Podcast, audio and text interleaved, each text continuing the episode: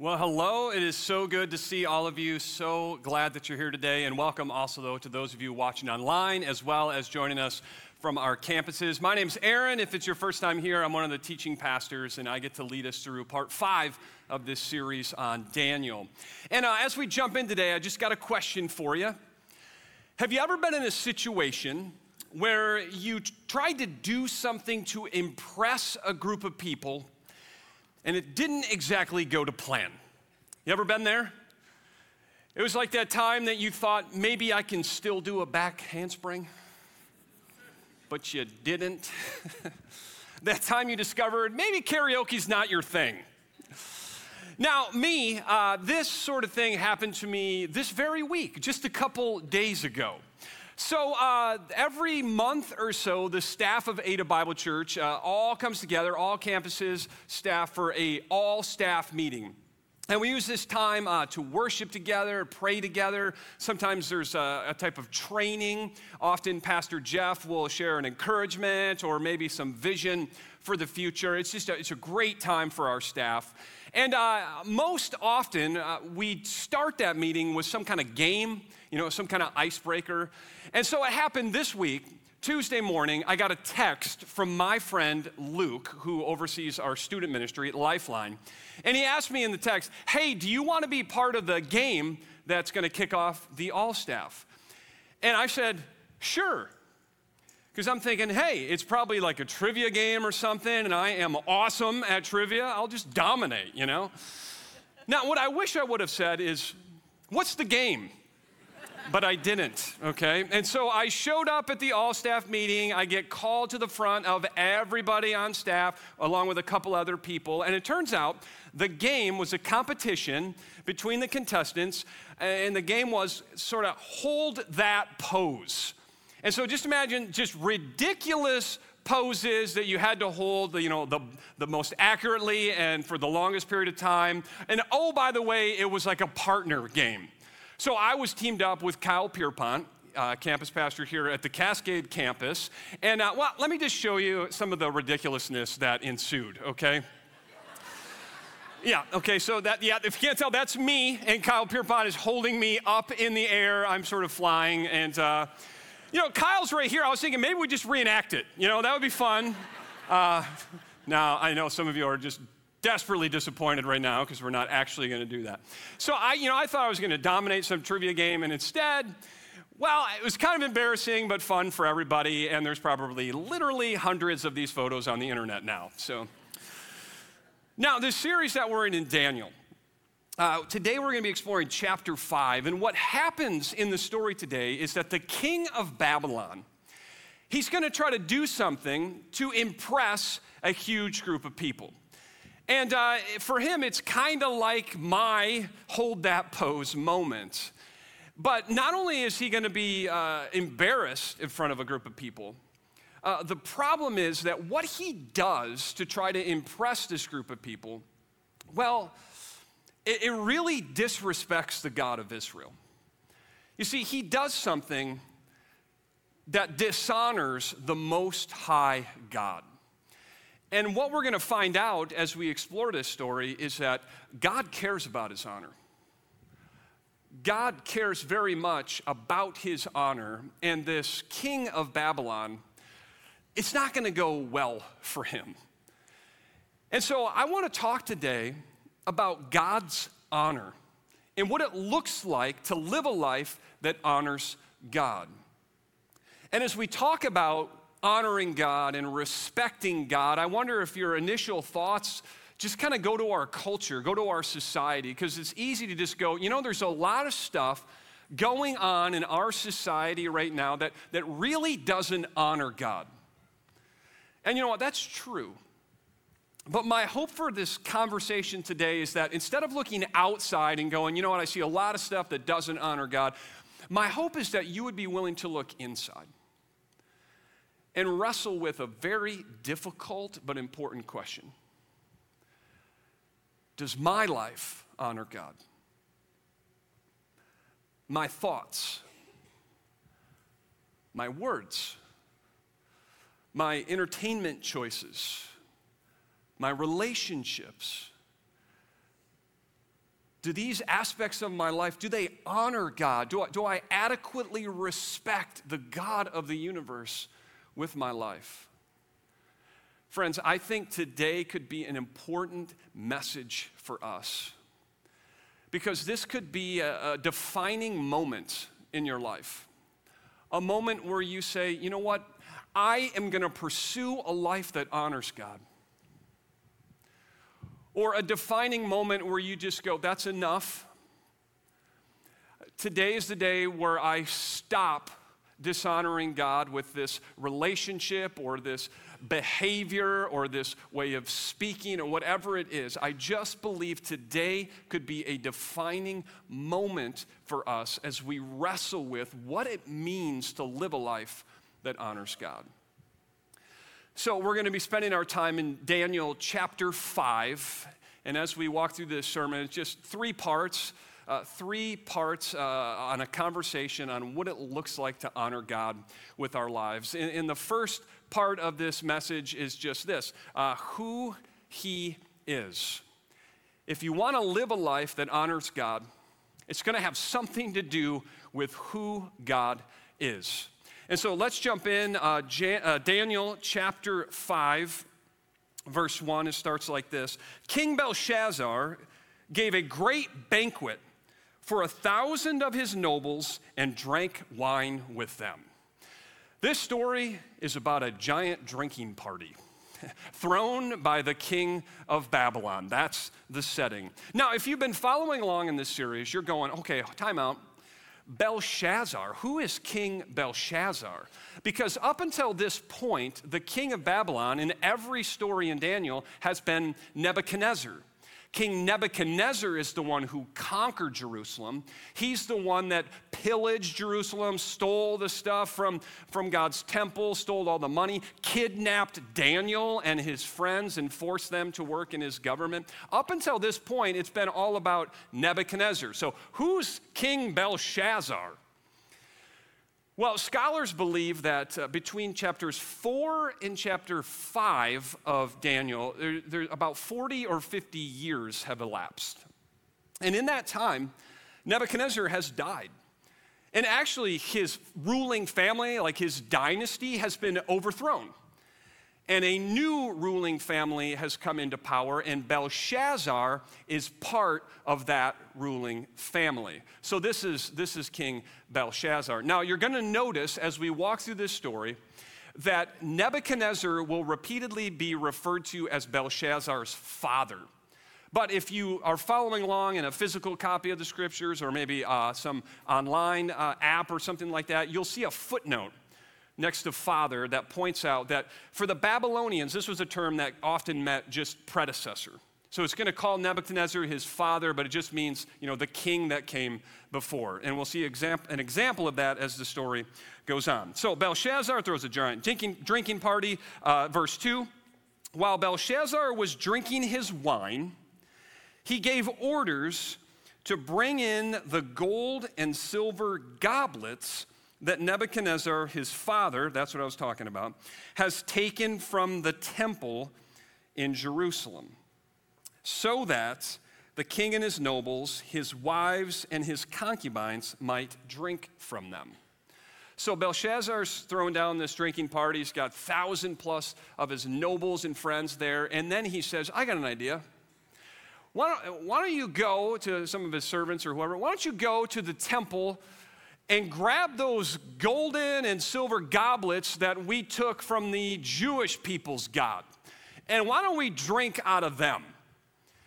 Now, what was normal in the ancient world was that when you when if a kingdom conquered another kingdom it was kind of like our god beat your god and so they would take the sacred items from that god's temple and they would put them in this god's temple and so for Babylon, when they conquered Jerusalem, they took God or Yahweh's sacred items and they put them in the temple of Marduk, the Babylonian god. I mean, it's a disrespectful thing to do, but at least it's like, no, we understand these items are sacred, and so we'll put them in a temple. But Belshazzar just goes, pull out the items, let's party with these things. It's, is very disrespectful, dishonoring thing to do to the God of Israel. But it gets worse. Verse 4 As they drank the wine, they praised the gods of gold and silver, of bronze, iron, wood, and stone. I mean, imagine the scene. It's got the golden goblets from God's temple, sacred items to the worship of the God of Israel. Fill it up with wine to Marduk and throws it back. They're using God's sacred items to worship false gods. It's just a total, blatant disregard for who God is. A total dishonoring of the Most High God, the God of Israel. Now, as we talk about what it means for us to live lives that honor God, the, the most obvious reaction to this story is, well, just not like that, right? And, and you're probably thinking, well, I would never do something like that. I mean, partying with God's sacred stuff? No. Tequila shots from the communion cups just honestly has never crossed my mind. I would never do that. And so I understand that there's this part of us that goes, yeah, what an idiot. I can't believe he did that. I would never do that. But you know, I think we have our own version of this, our own version of dishonoring God for who he is. And to help us understand what I'm talking about here, I have an image that I think will be helpful. It's the image of a, of a buffet, okay? So, um, confession, I like buffets, okay? Mostly because I like to eat, I love food. And the thing about a buffet that's just great is you can take what you like and leave behind what you don't. I mean, that's the beauty of a buffet, right? More bacon, less broccoli. That's a buffet in a nutshell. Now, the, the image here I think is helpful because I think we are often guilty of treating God as if He's a buffet. As if you can say to God, uh, I, I like this aspect of who you are, not so much this. And so I will take this and no thanks to that. As in, God is love. I, I like that about God. The, the reality that God would look on me with affection. I like that. It's like a buffet. I, I will take some of that. God is faithful. That, that famous scripture, I will never leave you, I will never forsake you. I love that about God, that He is always with us. I will take some of that. God is forgiving, that God is willing to forgive me when I mess up. I so appreciate that about God. I will be back for seconds and probably thirds of that one. But then there's these aspects of God's character that maybe, if we're honest, we don't like, that we're uncomfortable with. That Jesus is not only Savior, but also Lord. That He wants to save you and lead you and requires authority in your life? Uh, no thanks. That God is holy, meaning that He's perfect, that, he, that He's set apart, and that He asks us as His followers to reflect Him, as in we should be set apart from our culture and not look just like everybody else. Uh, that sounds kind of hard. I think I'll pass on that one. God is judge, the righteous judge who would hold us accountable, the God of justice who cares very much about how we treat the poor, how we treat refugees, how we treat those who are ostracized. There are aspects of God's character that make us more uncomfortable. And what I'm trying to say here is that when we treat God as if He's a buffet where we can say, Yes, I'll take some of that and no thank you to that, what we're doing is disrespecting who God is. And so the question is Are you following the God of the Bible as he has revealed himself? Or have you invented a buffet God that you're comfortable with? Because to honor God with your life is to honor who he actually is, not who you want him to be or are comfortable with. And God will not allow us to define him based on our preferences. And Belshazzar, the king of Babylon, he's about to find this out. Jumping back into the story, verse 5 suddenly, the fingers of a human hand appeared and wrote on the plaster of the wall near the lampstand in the royal palace. The king watched the hand as it wrote. I mean, just imagine this utterly terrifying. A hand just appears and starts writing on the wall, and Belshazzar is shook. His face turned pale, and he was so frightened that his legs became weak and his knees were knocking. I mean, he is totally freaked out. He's losing it. And I thought I was embarrassed being held in the air by Kyle Pierpont in front of a crowd. The king is absolutely terrified in front of this huge crowd that he's trying to impress. And the worst part is, he can't read the words. This finger writes letters that, that make no sense to him. And so he calls in his best advisors and he says to them, Listen, Whoever can interpret these letters, I will clothe you in purple, meaning you will become royalty, and I will make you the third most powerful man in the empire. And so here come all these advisors, they're looking at the letters, and nobody can translate the letters. And so he freaks out even more. He is terrified by what's happening. Now, you know what's worse than appearing like an absolute scaredy cat in front of this group of people that you're trying to impress. You know what's worse than that? Having your mom call you out for being a wimp in front of this huge crowd that you're trying to impress. And that, my friends, is exactly what happens. Jumping down to verse 10, the queen, I believe it's the queen mother, the queen, hearing the voices of the king and his nobles, what were they screaming in terror? Came into the banquet hall. May the king live forever, she said. Don't be alarmed. Don't look so pale. My translation, man up. Pull yourself together, Belshazzar. The queen calls him out in front of all of his friends for being a wimp and essentially says, Chill out, get a hold of yourself. I got a guy that can help you. And this brings us to part two of this conversation about what it looks like to honor God with your life, what I'm calling uh, where you are. If you want to honor God with your life, where you are is important. And I know that doesn't make any sense yet, but as we walk through this story, I believe it will. So the queen, she's got a guy that can help her son out. And she says in verse 11, There is a man in your kingdom who has the spirit of the holy gods in him. In the time of your father, again Nebuchadnezzar, he was found to have insight and intelligence and wisdom like that of the gods. Your father Nebuchadnezzar appointed him chief of the magicians, enchanters, astrologers, and diviners. That's all of his advisors.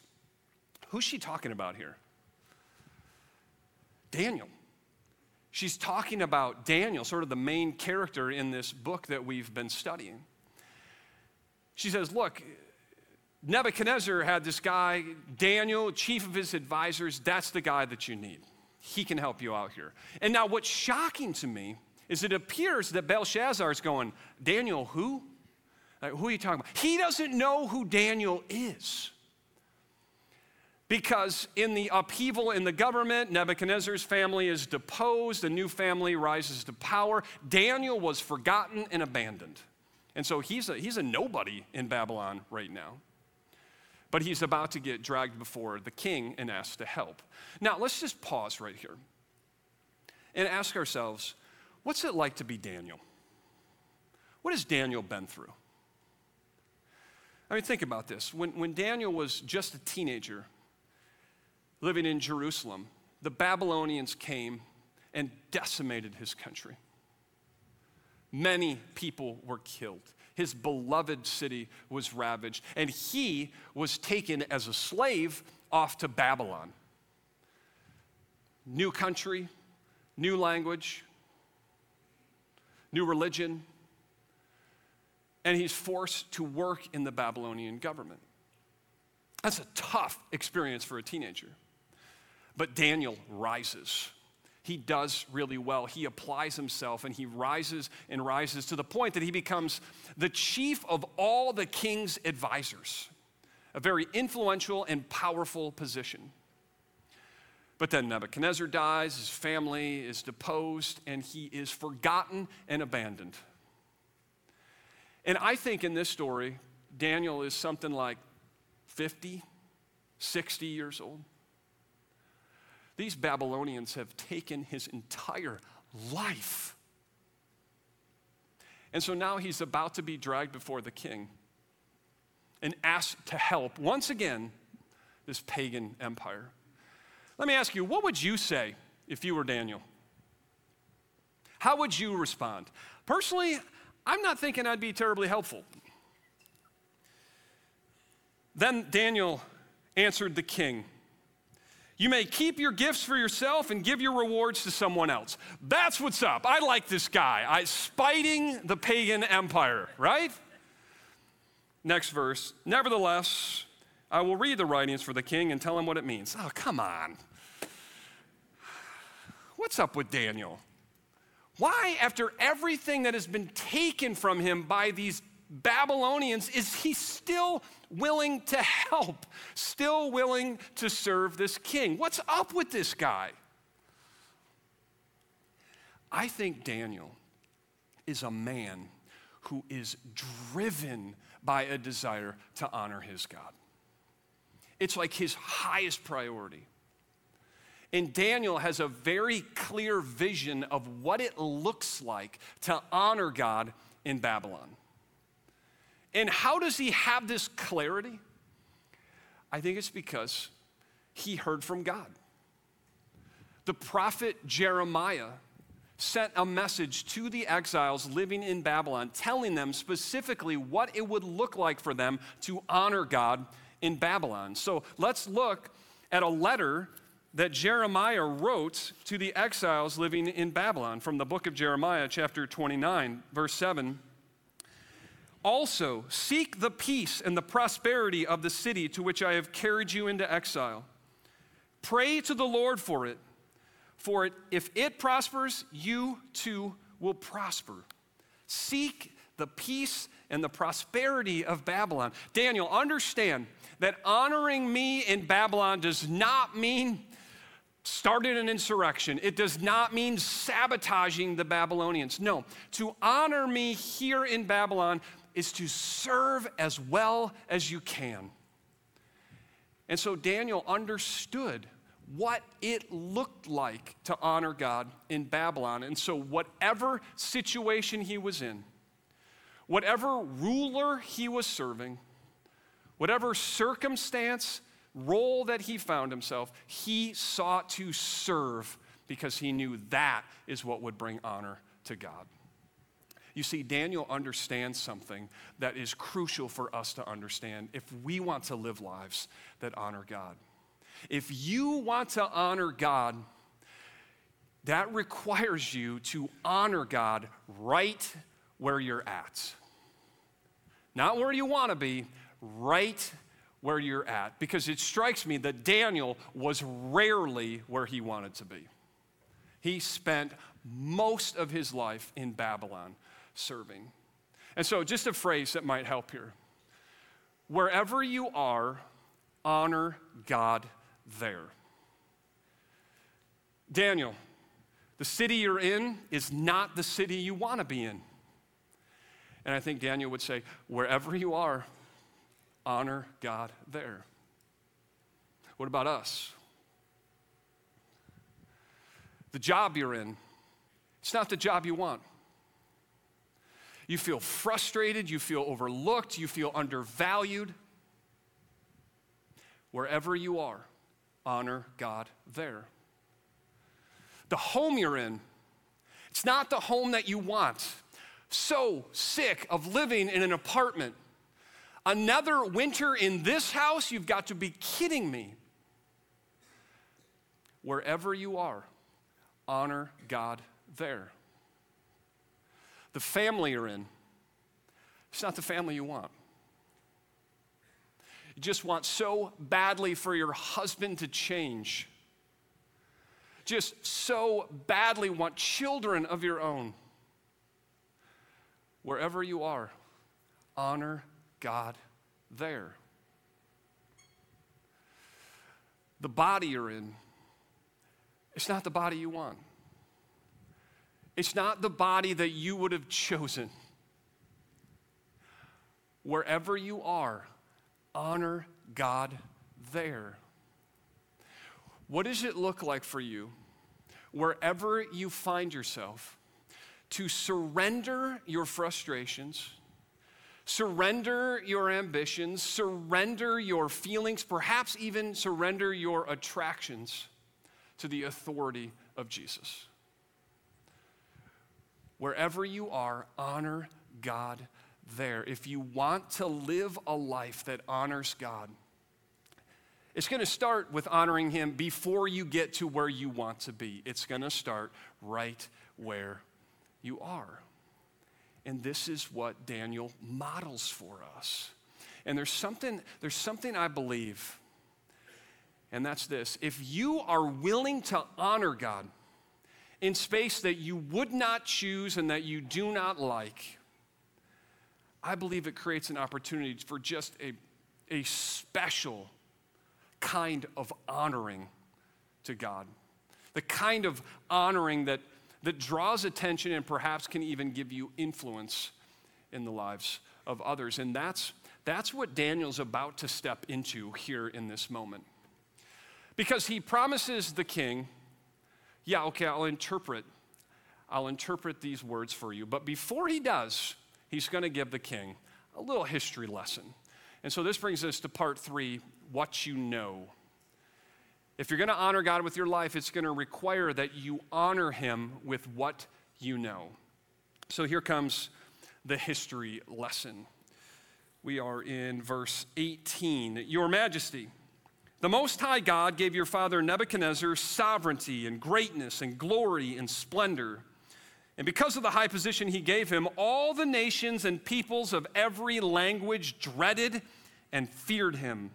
In verse 20, but when his heart became arrogant and hardened with pride, he was deposed from his royal throne and stripped of his glory. Now, this is the story we looked at last week where King Nebuchadnezzar is standing in his palace looking over the city of Babylon and just going, Look what I did. Look at this city that I built. Essentially going, I did this all on my own. And so God warns him of his pride and asks him to humble himself through a dream, which Daniel interprets. And the dream essentially says, Look, if you don't humble yourself, God is going to turn your mind into that of a wild animal. You're going to go out into the fields and eat grass for seven years. So you might want to humble yourself. But he doesn't. He doesn't listen. And so God does exactly what he said he would do. And Nebuchadnezzar kind of loses his mind, goes off into the fields, eats grass for seven years until he humbles himself, at which point God restores his sanity and he is restored to his throne. It's a powerful lesson in humility. A lesson that apparently Belshazzar didn't listen to. Because verse 22, Daniel continues, he says, But you, Belshazzar, his son, have not humbled yourself, though you knew all this. Belshazzar knew this story. This history lesson wasn't news to him. And yet, here he is at his big old drinking party making toast to the god of Marduk with God's sacred goblets. It's like you knew you didn't listen.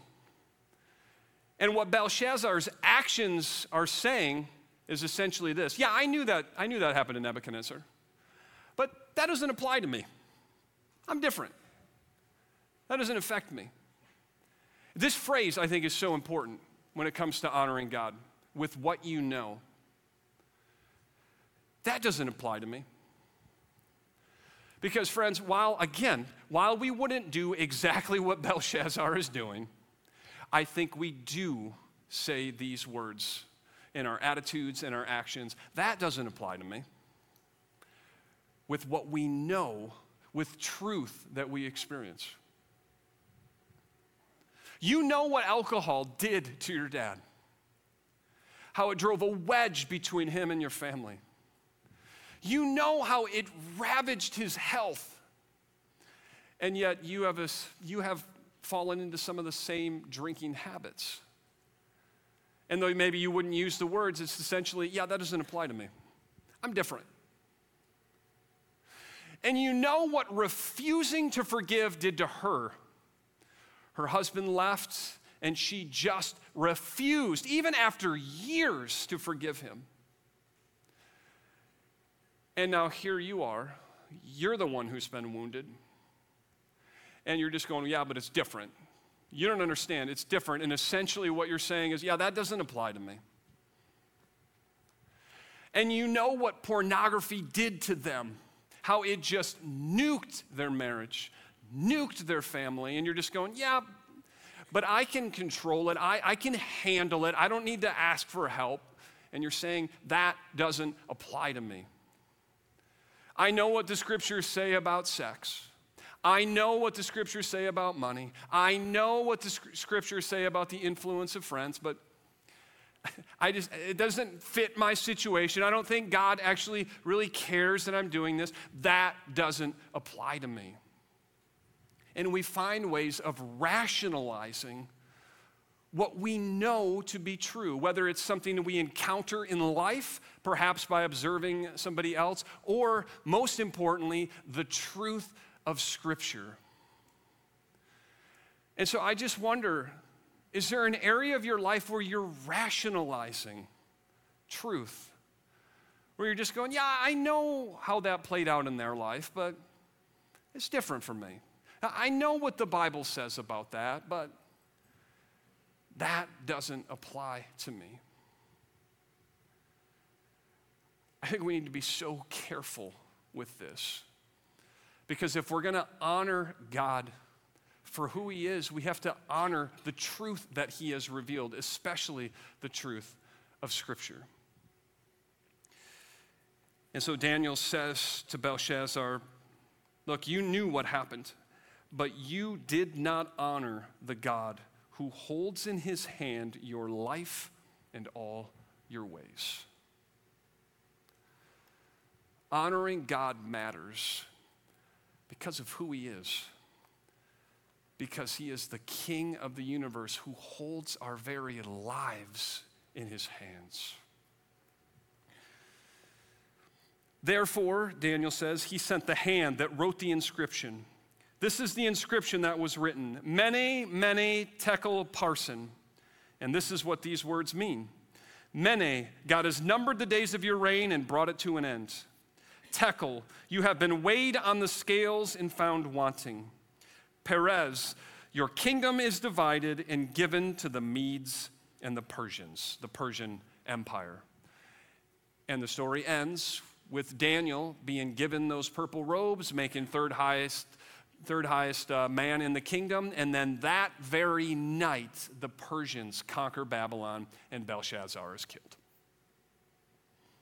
God holds him accountable for what he knew. God cares about his honor. Now, as we wrap up, I want to draw your attention back to those three words, that the inscription on the wall, specifically the second word, the word tekel. What, what did it say again? Uh, you have been weighed on the scales and found wanting. I just wonder, as we talk about what it looks like to live a life that honors God, if that's maybe how you feel. That when it comes to living a life that really honors God, I mean, fully and completely, you would just go, yeah, I don't measure up. I, I miss a mark. You know what? Me too. As human beings, we are incapable of living lives that fully and completely honor God. And so all of us stand accountable before the righteous judge. But here's the good news the King of the universe, the righteous judge of all, in love for us, gave us his Son. He sent Jesus, Jesus, the only one who was weighed and found perfect. Jesus, who lived a perfect life and gave that life as a sacrifice to offer forgiveness to you and restoration to you so that you could be made alive once again. And that by trusting in Jesus' death on your behalf, you might be given the gift of the Holy Spirit to empower you to live a life that is fully and completely honoring to God. And so I wonder have you trusted in Jesus? Have you expressed your faith in him and his sacrifice on your behalf that you can be forgiven and made right with God? If you have never trusted Jesus, I want to give you an opportunity to do that. I think it is the most important decision that you can make in life. And so, uh, all you do to trust Jesus is simply express your faith in Jesus in prayer to God. And so let me put a prayer on the screen here. And what I want to do is I want to just lead you through this prayer. And if you want to trust Christ, this, this is an opportunity to do that. Now, understand, this is not a magic prayer, okay? You don't have to say these exact words. This is just a template to guide you in expressing faith in Jesus. And so I, am just going to pray, and if you want to, if you want to trust Christ, you can follow along with these words, either out loud or in your head. And uh, let, let's just go to God in prayer. God, I admit that my life does not honor you. I acknowledge my need for Jesus. I believe he died for me and that you raised him from the dead. I place my trust in his death on my behalf to forgive me and restore me to you. Amen. Listen, if you made a decision today to trust Jesus, we would love to connect with you. If you've got questions about, okay, what does this really mean and what does this look like? Uh, we would love to have the opportunity to, to talk with you, to answer questions that you have. And so let me encourage you to do something. Uh, adabible.info uh, under this weekend, there's a tab there, there is a spot that says Trust Jesus. And so you can uh, send us a message. We'll reach out to you. One of our pastors, one of our staff would love to connect with you, help you take next steps in your faith, answer any questions that you have. Also, I know that this has been a very challenging conversation today. Some of us are wrestling with some areas of life that we're just going, that does not honor God, and I don't know exactly what to do about it would you reach out to us? We would love to be able to walk with you through that. It would be our privilege. Friends, it has been an honor to open the scriptures with you today. And I'm really looking forward to next week. Hope you're able to join us for the finale of this series on Daniel. We'll see you next time.